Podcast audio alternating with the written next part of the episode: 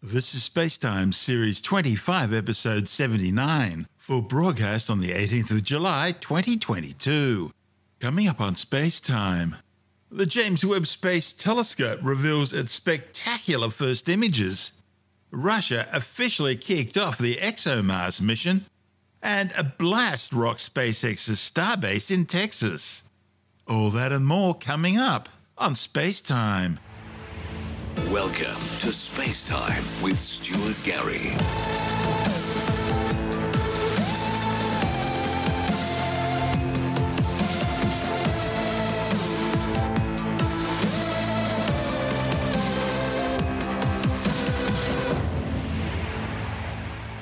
The first images of the new James Webb Space Telescope have stunned the world with their spectacular beauty and clarity.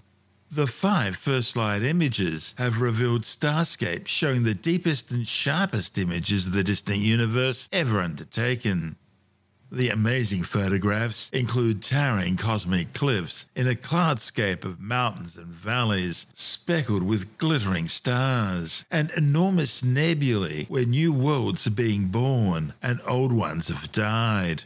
The telescope, which has taken over 27 years to design and build, was launched on Christmas Day last year, folded origami style inside the payload fairing of an Ariane 5 ECA heavy lift rocket, which was launched from the European Space Agency's Kourou spaceport in French Guiana. The $10 billion infrared observatory was flown to a gravitational well known as the Lagrangian L2 position, some 1.6 million kilometers away on the nighttime side of the Earth. From this high perch in permanent darkness, it'll observe the universe as never before. And along the month long journey to its halo orbit, NASA began the painstakingly complex and delicate task of unpacking and unfurling the giant 20 meter long spacecraft from the tight confines of its launch configuration. This was followed by six months of commissioning and testing, during which time the telescope was slowly cooling down to its final operating temperature. Its many mirrors, scientific instruments, and cameras were activated, tested, and aligned. While the groundbreaking Hubble Space Telescope is capable of seeing back through space time more than 13.4 billion years, James Webb's 6.5 meter main mirror, comprising 18 hexagonal gold plated beryllium segments, can look back much further and deeper, seeing back quite literally to the birth of the first stars and galaxies, just a few hundred million years after the Big Bang, 13.82 billion years ago. And unlike Hubble, which sees the universe in normal visible light, only just dipping into the infrared at one end and the ultraviolet at the other, James Webb looks through infrared eyes, that's because the light from the ancient times it's looking at has been physically stretched out of the ultraviolet and visible wavelength segments of the electromagnetic spectrum by the expansion of the very fabric of space time since the Big Bang. NASA Administrator Bill Nelson says James Webb will help to uncover the answers to questions astronomers don't yet even know to ask. You held a grain of sand on the tip of your finger at arm's length that is the part of the universe that you're seeing, just one little speck of the universe. And what you're seeing there are galaxies that are shining around other galaxies whose light has been bent. And you're seeing just a small little portion of the universe. A hundred years ago, we thought there was only one galaxy. Now, the number is unlimited.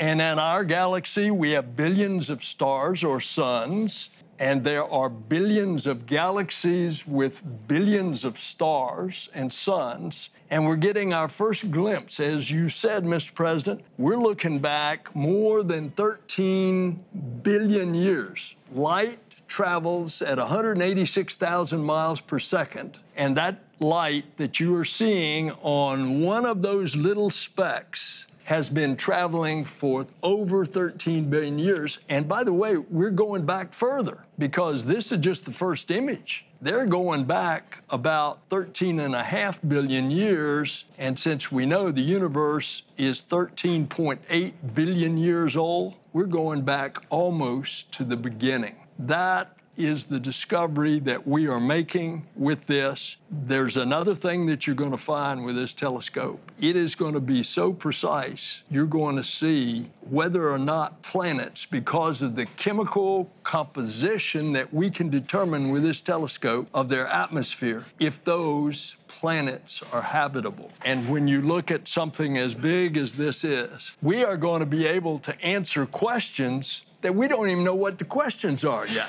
This is what's happening. And it's because of this wonderful team that's out here. Uh, part of that team, led by Thomas Zurbuchen, it was in trouble financially five years ago. He took it over. He got Greg Robinson to direct it. So, what an incredible team, joined, by the way, with our international partners, the European Space Agency and the Canadian Space Agency. So, this is an international endeavor. That's NASA Administrator Bill Nelson. The first image released to the public was a deep field image of a far off galaxy cluster known as SMACS 0723. The image, taken by the telescope's mid infrared instrument, uses a lensing foreground galaxy cluster to find some of the most distant galaxies ever detected.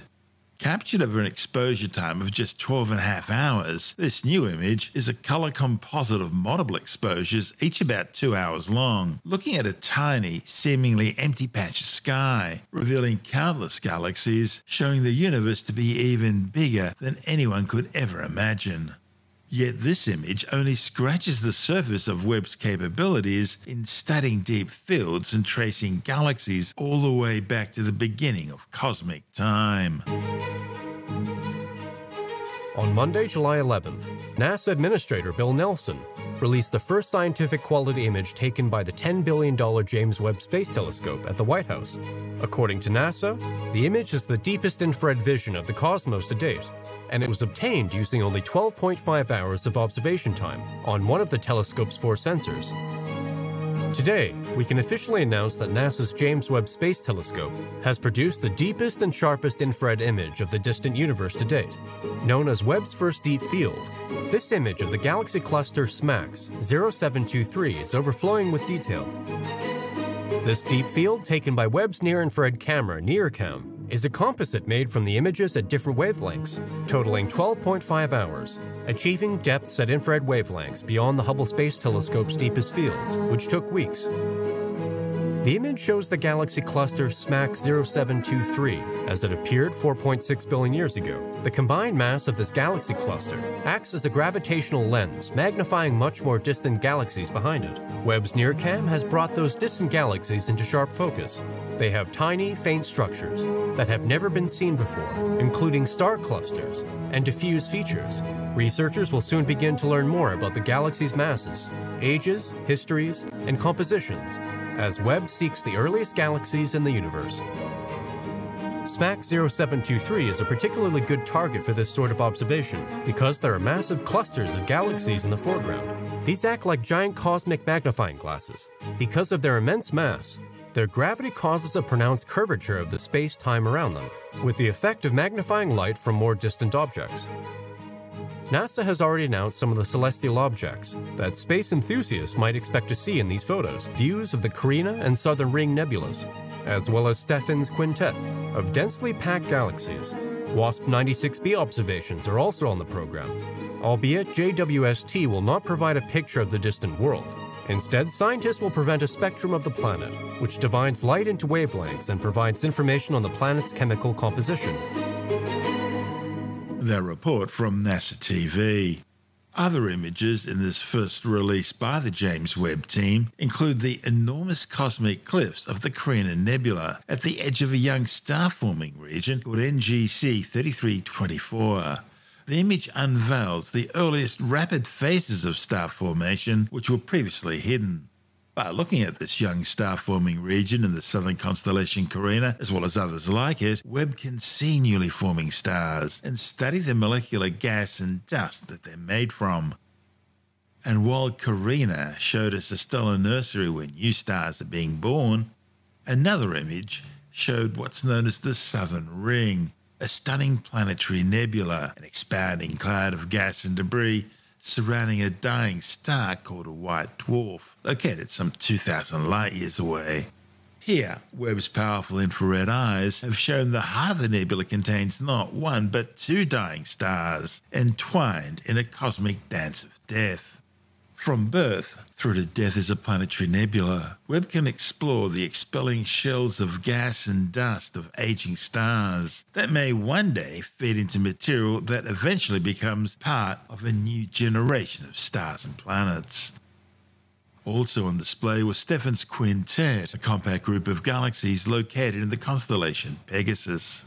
James Webb pierced through the shroud of dust surrounding the center of one of the galaxies to reveal the velocity and composition of the gas near its supermassive black hole.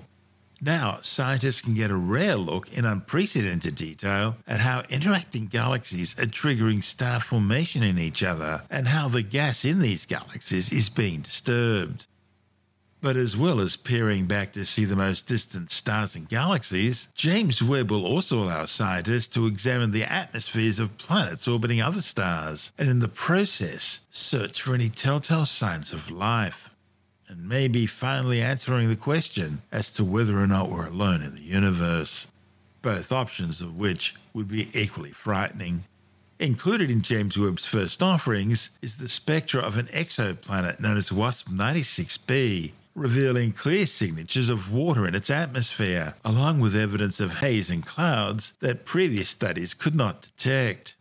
With James Webb's first detection of water in the atmosphere of an exoplanet, it'll now set out to study the chemical composition of hundreds of other worlds in order to better understand what planetary atmospheres are made of, to find out just how unique our Earth is.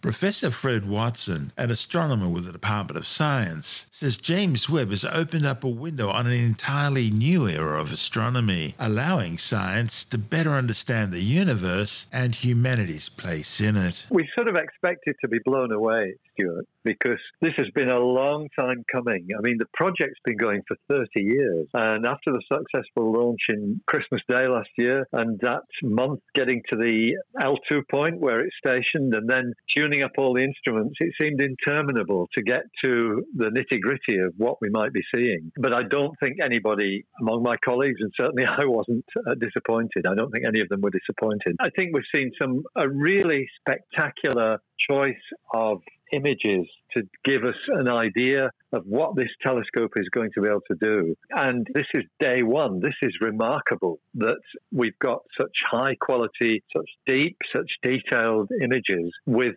really just the commissioning team having got everything tuned up and said, "Here you, here you go, chaps and gals, uh, get on with it because it's now your telescope." And usually, it takes people a while to learn how to get the best out of an instrument like this. But what we've seen today, I think, means that they're doing pretty well. I've done a few radio interviews on this matter already, and the the one that keeps getting me is the spectroscopic data on the exoplanet, the atmosphere of the exoplanet. You're laughing because you obviously think the same. That's exactly the same. Uh, yeah, if I was going to highlight one of those, that would be it. And that's because I've been a spectroscopist all my working life, and um, you know what what career I've had has been built on spectroscopy of stars and galaxies. So yeah, it was a great spectrum to see, and Uh, an unequivocal detection of water vapor in the atmosphere of WASP 96b. What's really great is that this is in a wave band that we're challenged to observe from the ground. It's mid infrared.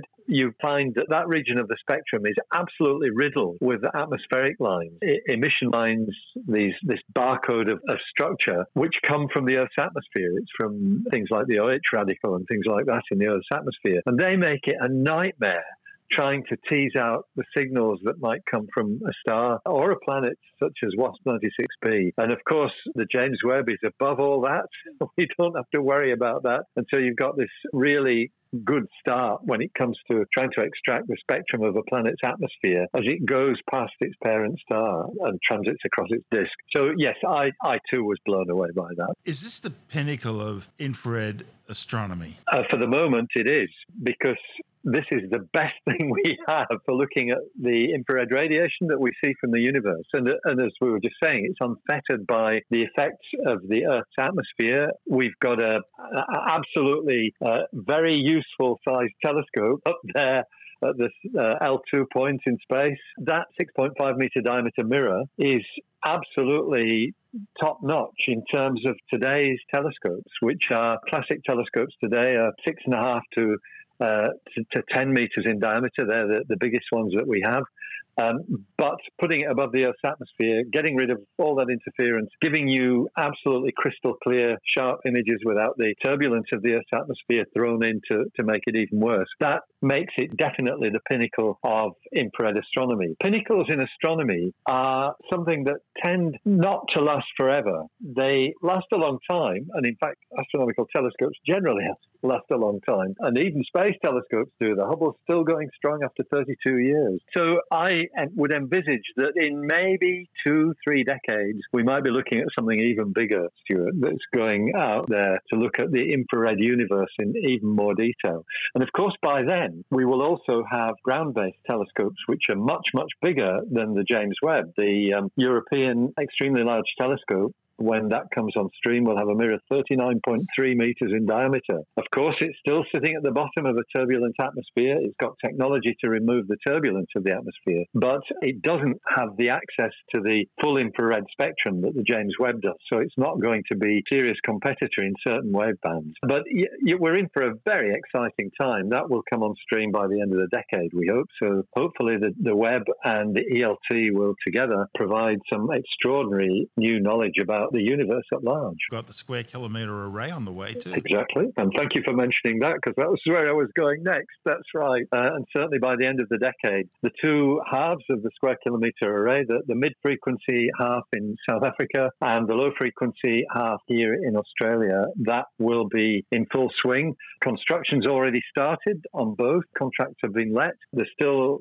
some high level deliberations that are going on regarding the use of the land and things of that sort. But generally speaking, it's in very good shape. And we expect that the radio universe will also get this sort of foot down on the accelerator that we've seen now for infrared astronomy with the James Webb telescope. Well, just the data we've been getting from Murchison and ASKAP have been absolutely amazing. We're, we're seeing things in, in resolution and detail we've never seen before. That's right. And that's just a taster. So mm. uh, the, Mer- the Murchison Wide Field Array, which is located where the SKA will be and actually uh, operates at a very similar in a very similar frequency range, that is doing extraordinary work. And when you see it, it's totally underwhelming. Stuart. I don't know whether you've ever been out there and had a well. Well, that's what the SKA will be. The, the Murchison Widefield Array looks like a bunch of coat hangers uh, that somebody's left lying around, but they are there are uh, you know the dipole antennas like the Christmas trees. The Christmas trees are a, a step up from that. And yes, the uh, uh, ASKAP itself, the Australian Square Kilometre Array Pathfinder, that has done extraordinary work, particularly with regard to quite new phenomena like the fast radio bursts that have been followed up in a big way using ASKAP. So we are we're spoiled for tools in terms of astronomy, and my guess is that by the end of the decade, we'll have a very different picture of the universe from what we have now because of all these facilities combined and what they will tell us not only about the universe around us today, and that includes things like the planet WASP 96b and the nebulae in our own galaxy that we saw the images of today. Uh, it includes not just that, but looking back to the earliest period of the universe when we, we will see what the universe was like before the first stars and galaxies started shining. That's Dr. Fred Watson, an astronomer astronomer with the Department of Science. And this is Space Time. Still to come. Russia officially kicked off the ExoMars mission to the Red Planet and a successful maiden flight for Europe's new Vega C rocket. All that and more still to come on Space Time.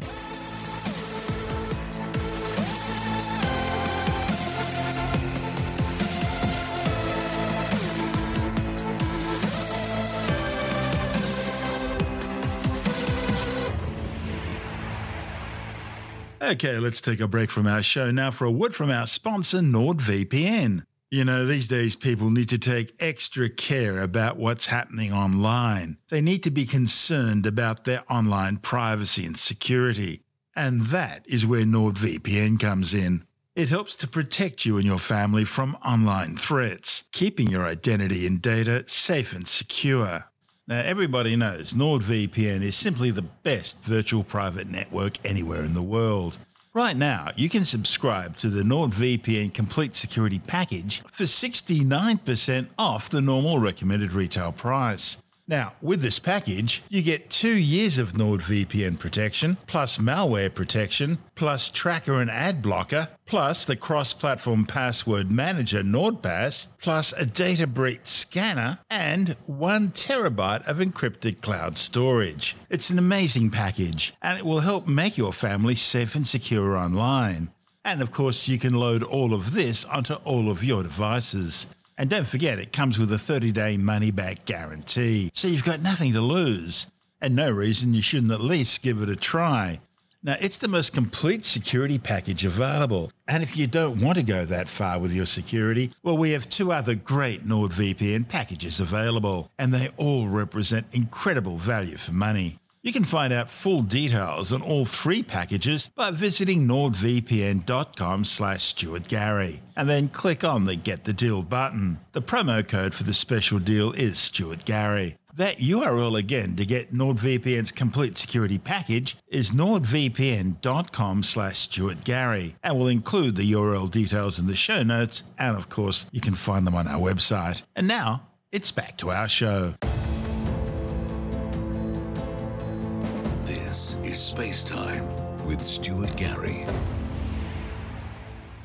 The European Space Agency has now formally terminated cooperation with the Russian Federal Space Agency Roscosmos on the joint ExoMars mission to put a rover on the surface of the red planet to drill for signs of life. ESA had previously suspended ties with Russia on the mission in response to Moscow's invasion of Ukraine. Has also already cancelled all commercial payload launches using Russian rockets and suspended the launch of Russian Soyuz rockets for Arianespace flights from ESA's Kourou spaceport in French Guiana. The ExoMars mission was to use a Russian Proton rocket to launch from the Baikonur Cosmodrome and the Russian Kazachok landing platform to deliver Europe's Rosalind Franklin rover down to the Martian surface. Kazachok would then carry out some stationary scientific investigations at the landing site once the rover was deployed.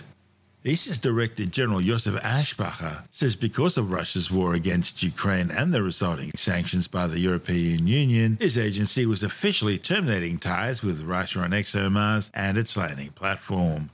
Firebrand Roscosmos chief Dmitry Rogozin quickly issued an angry response, saying he had now ordered his crew aboard the International Space Station to stop working with the new European robotic manipulator arm. The arm, which looks like a pair of compasses, is one of three robotic arms that crawl around the outside of the space station. They're used to transport equipment, replace components, service other items, and help move crew around on spacewalks. The thing is, the new European arm was only installed a couple of months ago, and it's the only one designed specifically to reach the Russian segment of the space station. Without it, it's going to mean a lot more work for the Russians. The ExoMars launch had already been suspended once back in 2020. That was initially due to equipment issues. Then the COVID 19 pandemic struck. Things were on schedule for a launch this year, in just a couple of weeks, in fact but that was until Russia started bombing Ukraine. As for the ExoMars mission, well, Aschbacher is now in talks with NASA to use some of their technology instead of the Russians to launch in 2028. Of course, this delay means ExoMars is unlikely to reach the red planet much earlier than the Mars sample return mission, which ESA and NASA are already working together on. Still, scientists would like the ExoMars mission to proceed because its rover uses a massive 2 metre drill that can go far deeper than the drills on either the Curiosity or Perseverance rovers. And that means ExoMars will collect samples from much deeper down, from places where any samples of past or present life on Mars are far more likely to survive. Ironically, NASA was ESA's original partner for the ExoMars program, but the American Space Agency was forced to withdraw in 2012 following budget cuts by the Obama administration. This is Space Time. Still to come, a successful maiden flight for Europe's new Vega C rocket, and later in the science report, a new study warns of increased heart disease and diabetes risk after getting COVID 19. All that and more still to come on Space Time.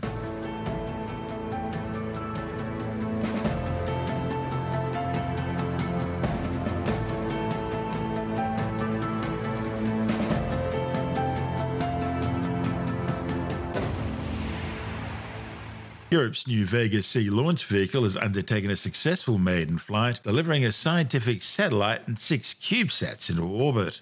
Arianespace Flight VV21 was launched from the European Space Agency's Kourou spaceport in French Guiana. À tous de DDO, attention pour le décompte final. 10, 9, 8, 7, 6, 5, 4, 3, 2, 1, top Allumage P120 et décollage. The very first Vega C on her inaugural flight, clearing the mast, like you said, in a blink of an eye. Trajectoire nominale. Um, just see it through the cloud. Oh, it's a technology high on the leading edge of life there. Pilotage Well, you said it was calme. quick, Dante, and you are not joking. It's like George Russell in a racing car. Trajectoire nominale. From the beach in Kourou, yes, look, look at how fast it is. The acceleration is more than 2G. Acquisition, thanks to a huge 1 million télémesure par station Saint-Jean. 200 Formula One cars pushing together. Have, uh, Les paramètres à bord sont normaux. The uh, flight director saying that all the parameters are nominal and everything is going well so far. Yeah, it's already going faster than a fighter jet. It's just past that milestone. Pilotage calme. We're no calme. longer following the rocket, of course, because it's visually it's uh, it's out of sight. Uh, Trajectoire nominale. Uh, there we go. Everything's normal. Flying under the propulsion of the P120C developed by Euro Propulsion, a joint venture between Ariane Group and Avio. We're already coming up to a major double milestone in a few seconds. P120. And Dante- Pilotage calme. Dante will explain what that double milestone is. It's a unique, complex separation of the spent Trajectoire nominale. Yes, First we are stage. hearing that the trajectory is nominal, parameters are nominal, P120C is slowing uh, its thrust, and we are approaching uh, the separation. Let's wait for the announcement of the flight director. Séparation P120. There he goes. He's uh, Allumage confirmed, Z40. and it's ignited. Yeah, this is uh, already a very major milestone of this flight because we had the in-flight qualification, so demonstration that we fulfill all the objectives and requirements for this first stage that can be considered qualified for future Vega C missions and flight proven to be used as strap-on booster for the upcoming Ariane 6. We have these eight small retro rockets that they provide a Propulsion retroverse nominale. thrust to the P120C because it is so big and with so much residual iner- inertia that we must be sure it won't hit the rest of the rocket once separated. So, of course, we heard the DDO announce, the flight director announced that the Z40 ignition, the second stage, which has a 90 second, 92 second burn time, and we're doing this dogleg maneuver as well now. So, this is the second stage. It's also like the first stage. It's a so- solid rocket motor. Talk me through the Z40, Dante. solid rocket motors that in less than two minutes will bring the rocket up to 16,000 kilometers per hour speed and more than 180 kilometers of altitude. Trajectoire nominale. Yeah, that's Tous les paramètres à bord sont normaux. And parameters are nominal, and then we are approaching uh, also the separation of the second stage that, as well, is doing its first in-flight mission. So in a few seconds, we should listen to the Yeah, so flight we- director. We're going to have two, uh, the second stage separation, and we'll wait for the DDO to announce that. Uh, but we're also going to have ignition of the third stage and fairing release in quick succession. Séparation Z40. And there it is, separated. Frederic? Allumage Z9. Uh, yes, and it is firing. And there was my favourite moment. Séparation de la coiffe. And uh, DDO confirms it actually happens. It's the separating of the fairings. One- You're exposing your payload to the uh, rushing wind as the rocket barrels through space. But of course, we're we're we're well into space now. We're we're twice the height of the Kármán line. So Dante, tell me what's happening here. Look, we are already at 194 kilometers of altitude. It means the atmosphere there is so thin that there is no possible harm to the payload. So for this reason, we get rid of the fairing because its aerodynamic and protection functions have expired, and now it has just Trajectoire useless nominale, mass. à bord nominaux. So now we don't want to bring up with us the, to the very end this useless mass because the lighter you are, the more performance you get, and the better it is. The It's third stage, and it's flying. Before Paramètres it's à saying that- bord normaux. and everything is still normal. That third stage is almost spent now. It's um, how's it different? Uh, it's, it's no different from the other two stages, is it? No, it's just smaller, but uh, it brings the most uh, uh, difference in terms of uh, uh, gain in speed. Yeah. Séparation Z9. There we go. The Z9 has separated. Confirmation. It will safely fall near the pole. That that separation of the stage yeah, falling this down. is amazing. Yeah. Awesome. The mission's primary payload was the 296 kilogram LARES 2 spacecraft, which will be carefully tracked by a laser from ground stations to measure a phenomenon known as frame dragging, an effect first predicted by Albert Einstein in his general theory of relativity. Frame dragging is a distortion in local space-time caused by the rotation of a massive body, such as the Earth. Now, while it's not noticeable to the human eye on the scale of the Earth, on the scale of something much more massive, such as a black hole, it becomes a dominating feature. A similar payload, LARES 1, was carried aboard the maiden flight of the original Vega rocket back in 2012. Six CubeSats were also included in this latest mission as a secondary payload package. These include three Italian CubeSats AstroBio, which will test the solution for detecting biomolecules in space, Green Cube, which carries an experiment to grow plants in microgravity, and Alpha, which aims to understand phenomena related to the Earth's magnetosphere, such as the northern and southern lights, the aurora borealis and aurora australis. Also on board were three other CubeSats, which will study the effect of a harsh radiation environment on electronic systems. These were Slovenia's TriSat R and the French MT Cube 2 and Celesta. The Vega C is a very different rocket to its predecessor, the Vega. The new Vega C core stage consists of a P 120C solid rocket booster, which is a far more powerful rocket based on the original Vega P 80 core stage. In fact, the same P120C booster will be used in pairs as strap on boosters on the new Ariane 6 heavy lift vehicle, which will replace the current Ariane 5 either later this year or early next. The Vega C features a new Zefiro 40 second stage, as well as the same Zefiro 9 third stage used on the original Vega. The Avum Plus upper stage has also been upgraded to allow longer burn times, thereby able to undertake more maneuvers or move a payload greater distance. With its new first and second stages and the upgraded fourth stage, the 35 metre tall Vega C can now carry 2.3 tons into a 700 kilometre high polar orbit. That compares to the original Vega's 1.5 ton payload limit. A SpaceX Starship Super Heavy booster has suffered a spectacular launch pad explosion at SpaceX's Starbase facility in Boca Chica, Texas. The blast doesn't appear to have been a full detonation, as the blast wave wasn't moving fast enough. Rather, it looks like methane propellant overflowing from a spin prime test may have settled under the rocket engine nozzles and then suddenly ignited in a spectacular looking fireball. Spin prime tests spin up the turbines of the rockets in order to show that the launch vehicle's plumbing's all in correct working order. Now, there's a bit of propellant which flows through the system during these tests, which would then vent out through the nozzles. Now, normally this would quickly evaporate with the wind dispersing it and blowing it away. But it looks like on this occasion there may not have been enough wind, and so the methane simply pooled there until a spark ignited it.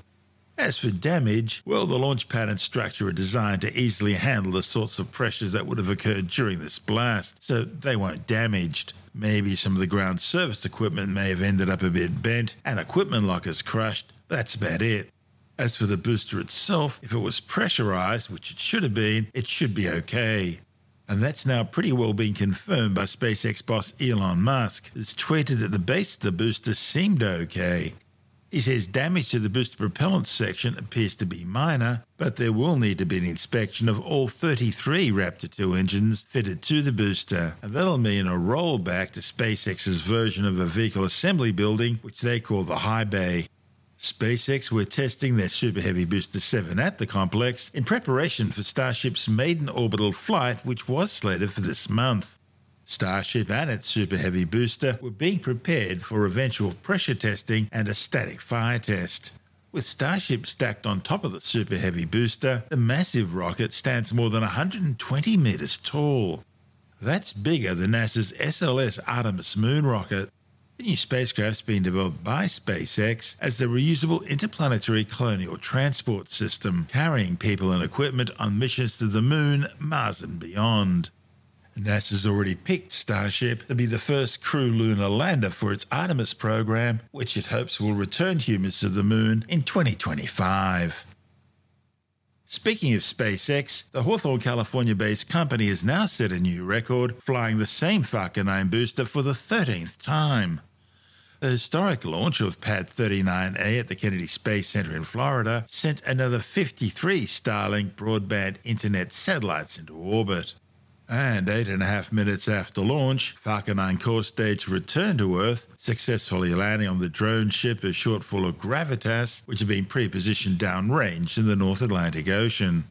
SpaceX will now refurbish the core stage for a possible record 14th launch. But the Falcon 9 still has a long way to go to set a world record. That's currently held by NASA's Space Shuttle Discovery, which undertook some 39 orbital missions, more than any other shuttle, before the fleet was prematurely mothballed in 2011. Just two weeks after the Starlink 49 mission, SpaceX successfully delivered the SES 22 C band telecommunications satellite into geostationary transfer orbit. The mission aboard a Falcon 9 rocket was launched from Pad 40 of the Cape Canaveral Space Force Base in Florida. That's virtually adjacent to Pad 39A.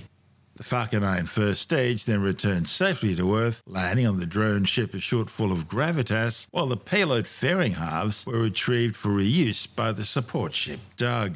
SES 22 will deliver radio, TV, and data transmission services across the United States. SES are launching five of these new Thales Alenia built satellites this year. It's all part of new FCC requirements for satellite operators to migrate their services from the lower 300 MHz to the upper 200 MHz of the C band spectrum in order to free up more room for 5G. And just a week after the SES 22 launch, SpaceX flew another Falcon 9 from the same launch pad, this one carrying another 53 Starlink satellites into orbit and this mission marked the company's 50th Starlink launch, as well as providing a second Falcon 9 booster, which has now recorded 13 flights into space. And just as before, the booster returned safely to Earth, landing on the drone ship. Just read the instructions. SpaceX have now launched 2,805 of the 260 kilogram Ku, Ka, and E band telecommunications satellites, with current plans to launch another 27,000 in order to complete their constellation. This is Space Time.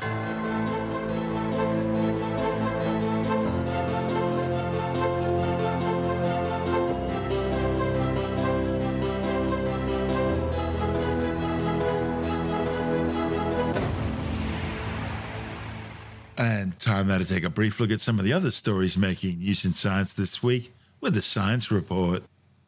A new study warns that your risk of heart disease and diabetes spikes after getting COVID 19. The findings, reported in the journal PLOS Medicine, shows that COVID patients had 81% more diagnoses for diabetes during the first four weeks after getting sick. The research is based on a fresh analysis of health data from almost a million British people, half of whom had the virus. The authors found that the diabetes risk stayed elevated by up to 27% for up to 12 weeks after COVID 19 infection. They found that getting COVID was also linked to a six fold increase in cardiovascular diagnoses overall, mainly due to the development of blood clots in the lungs and irregular heartbeat. Fortunately, there didn't appear to be any long term increase in the rate of these conditions for people who didn't have them prior to getting COVID. An August 2021 report by the United States Director of National Intelligence has confirmed that SARS CoV 2, that's the virus which causes COVID 19, most likely originated in a Chinese government gain of function lab experiment conducted at the Wuhan Institute of Virology and then escaped from the facility due to poor safety standards sometime before September 2019. So far, over 6.4 million people have been killed by the COVID 19 coronavirus. However, the World Health Organization says the true death toll is likely to be well over 15 million, with more than 560 million confirmed cases globally. There's been yet another warning from health experts to cut down on salt intake. A new study reported in the European Heart Journal has found that people who add extra salt to their food at the table are at a higher risk of dying prematurely. The research, which covered more than half a million people across Britain, compared those who never or rarely add salt to food to those who always added a pinch of salt. They found those who added extra salt had a 28% increased risk of dying prematurely.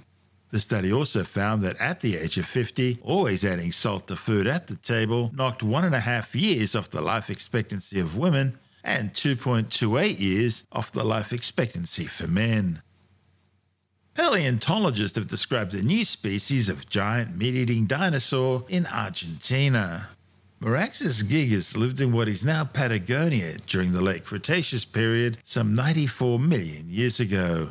The 11 metre long theropod carnivore weighed over 4 tonnes and has unusually short forearms, just like its later distant cousin Tyrannosaurus rex. The discovery, reported in the journal Current Biology, raises new questions about why two not especially closely related theropods from very different branches of the meat eating dinosaur family tree would both follow such a similar body plan. The authors say it would seem that large mega predatory theropods always grew in similar ways. As they evolved, their skulls grew larger and their arms progressively shortened. During the psychedelic 70s, a group of Cold War scientists thought they were on a winner when they decided to see how psychics who specialized in remote viewing were communicating with their subjects often hundreds of kilometers away.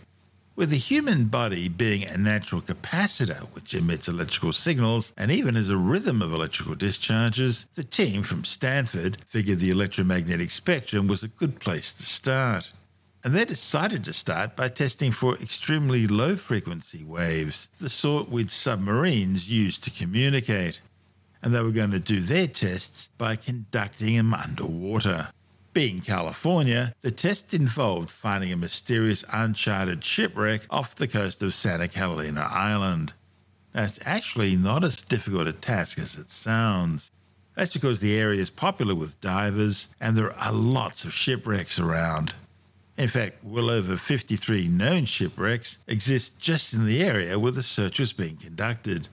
But as Tim Mendham from Australian Skeptics points out, several key issues were never considered, including a very basic one of testing to see if the participants were cheating. This particular story is looking at an experiment that was done in the 70s. This assumes that psychic abilities are real to start with, doesn't it? It, it does, actually. And yeah, that, that, that's the issue, of course, is that um, trying to find out how Santa's reindeer fly before establishing that they do is probably the wrong way of doing things. Um, but yeah, this was a study of uh, psychic powers to see which mechanism it might be using to transmit or receive their psychic uh, messages. And they say a lot of people used to think it was radio waves, etc., but radio waves are limited. If you, if you try to use a radio sometimes and you're trying to pick it up in a car park or something, you realize that the signal's not very good in many cases, that it doesn't travel that far, it diminishes with distance and its, its strength diminishes. So they figured radio waves weren't the, the best frequency to use. They've plumbed later on for something which is uh, ELF,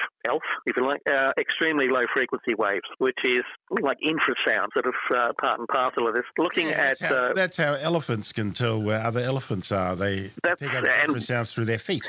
and, and, and whales, you know, sending out messages that travel for hundreds and hundreds of kilometres, right? So, you know, ELF exists and it's very effective. The trouble is it has such long wavelengths, right, that it's very hard to sort of uh, set up an antenna to pick it up. And certainly from a psychic point of view, I mean, you know, the certain wavelengths, uh, certain antennae have to be kilometres long to actually read certain frequencies of ELF. Infrasound tends to come in at 20 hertz, I think, below 20 hertz. So uh, anything below that gets a, gets a lot more tenuous, literally, actually. So they're trying to figure out how the psychic works. They put up this test in Stanford, in California. They set up some remote viewers, and they were trying to find, talking to someone in a submarine, which they said they could, and then trying to spot a wreck of a boat, a ship, rather, on the seabed, a long, long way away off the California coast. And according to this report, yes, they did it, and uh, it was very successful. The trouble is, and this is probably an ad hominem attack, that it was done from the Stanford Research Institute, which used to be part of Stanford University, but from 1970 wasn't. They split because the Research Institute was doing a lot of military work, which at the time was sort of uh, not very popular amongst the university crowds, you know, the Vietnam War, etc. So they split off and they were doing all sorts of interesting research. And two of the guys who were doing it there were uh, Targ and Puthoff, who were doing research on psychic powers, and they were the ones testing Uri Geller at the time. So they were running these experiments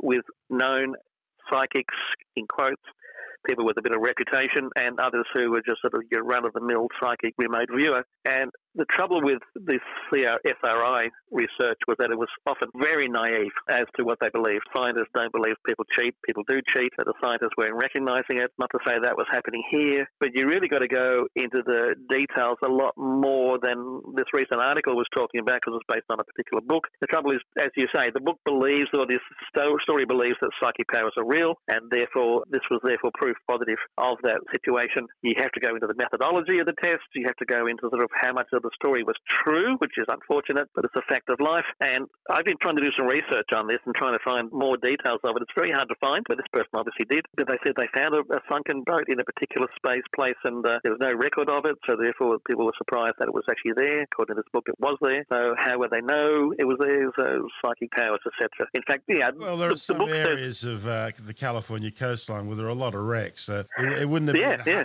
you wouldn't have been far off no matter where you picked. It's like saying I predict a, a white car on the road now. Yeah. You know, statistically speaking, you're more likely to hit than miss, and that's Yeah. really what that's really what happened. But because they believe in the psychic power, obviously there was the infrasound that did it. Yeah, yeah. Rather than saying, "Yep, there's a lot of wrecks down there." The same for the Bermuda Triangle area. And there's so many wrecks. It's a rotten area to try and sail across or fly across. We know there's hurricanes and all sorts of things in that area. They were suggesting it was hard to find this wreck, but as you say, I'm not quite sure. Not necessarily convinced that that is the case, but you have to find out. Probably do some more research on it. But remote viewing tests have been done for have been done. They're probably faded away a bit because they were so often found to be shonky. James Randi did a famous sting on these two guys. Yes, I was going to mention that. He he was the one who debunked it all. Absolutely, and these particular fellows, uh, who yes, we yes. call They were just naive. who we call the Laurel and Hardy of parapsychology. It was a bit cruel, but uh, he implanted, or yeah, he, he got some magicians who he tra- young magicians who he trained up in all these psychic techniques. They submitted themselves to this uh, research. They researched them for years. And they never revealed they were actually magicians and this was faking until they finally had a press conference in which Randi was there. Yeah, Randi wasn't known to these, these researchers or what his involvement wasn't known. And they revealed that, yep, all along we've been fooling you and you're so easily fooled. And of course, they were upset, not so much that their results were poor, but that they were fooled, that someone could do such a terrible thing. And so others have said, yeah. it, it was really easy. Now, they were told if someone asks you, are you faking it, you're supposed to say yes. Yeah, well, that's You're the supposed to be They truthful. never asked that question because They expected their subjects to be psychic. yes, Right? Yes, the presumptions that were sort of inherent in their research were made their research very poor, and others have suggested that this Randi um, sting set back parapsychology a lot, and it probably did, and probably justifiably so. If they were so easily fooled, at least these couple, that parapsychology as a topic became a bit suspect, and certainly became less fashionable. It still exists. There's still people doing it, but whether they're doing these sort of tests for trying to find wrecks off the California coast and trying to find the mechanism of psychic powers without first establishing that psychic powers exist is, of course, the $64 question. And it's not happening as much as it used to, which is a shame, really. I mean, I'd like to be interested to be involved in parapsychology research. And certainly we've offered to test people in our way, which is on a smaller scale, parapsychology testing. But uh, psychics are loath to come forward to be tested. You can make up your own mind as to why that might be the case. That's Tim Mendham from Australian Skeptics.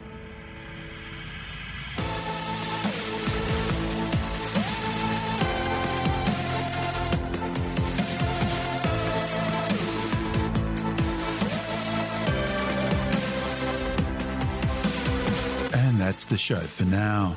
Spacetime is available every Monday, Wednesday, and Friday through Apple Podcasts, iTunes, Stitcher, Google Podcast, Pocket Casts, Spotify, Acast, Amazon Music, Bitesz.com, SoundCloud, YouTube, your favorite podcast download provider, and from spacetimewithstuartgary.com.